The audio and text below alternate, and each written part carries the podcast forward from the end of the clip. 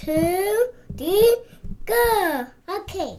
Welcome to Sports Med Res's This Week in Review podcast, where we highlight the recent news in sports medicine research.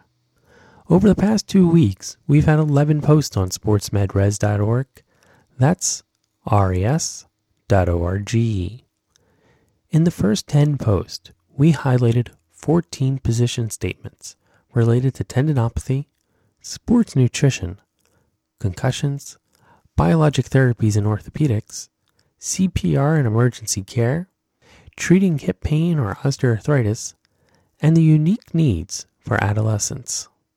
In the final post, we reported on a study where the authors concluded that people with chronic low back pain who decided on treatment goals and actions with help from a clinician had better outcomes than people who received standardized advice to exercise.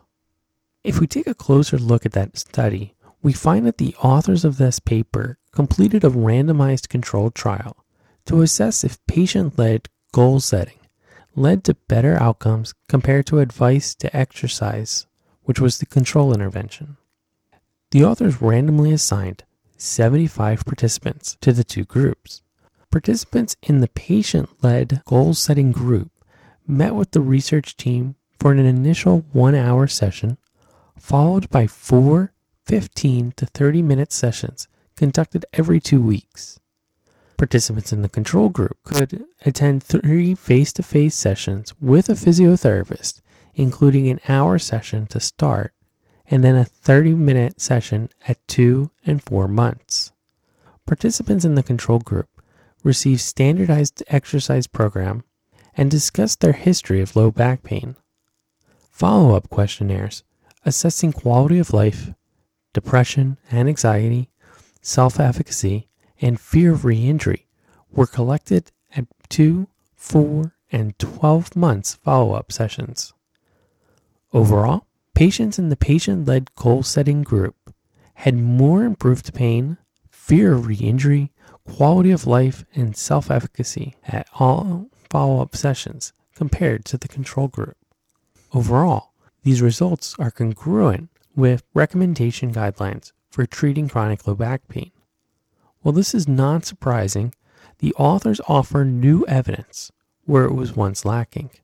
Clinicians skeptical of incorporating this patient centered approach into their treatment protocols should consider its potential benefits compared with the minimal risk. Clinicians should also note that this is one of the initial studies to demonstrate the benefits of this treatment approach. More research regarding best practices for delivering this approach, such as the optimal number of sessions, should be conducted before the full benefit of this patient led approach can be understood. Furthermore, a common critique of this study may be that the control group only received advice to exercise. But we should keep in mind that this is often the only thing many patients in, with chronic low back pain receive. Hence, we should become more proactive in managing chronic low back pain and engage the patient in decision making process. Don't forget that we also share extra material on social media. This week's most popular post was an article where the authors concluded that platelet rich plasma may improve pain and increase function more than a corticosteroid injection among people with chronic plantar fasciitis.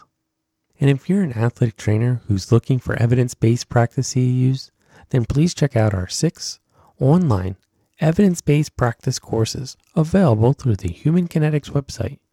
We will have links to our summaries, the courses, and the article on our website and in our show notes. Remember, you can always follow us on Twitter, Facebook, or LinkedIn. We'll be back next week with more sports medicine research. Until then, have a fun one.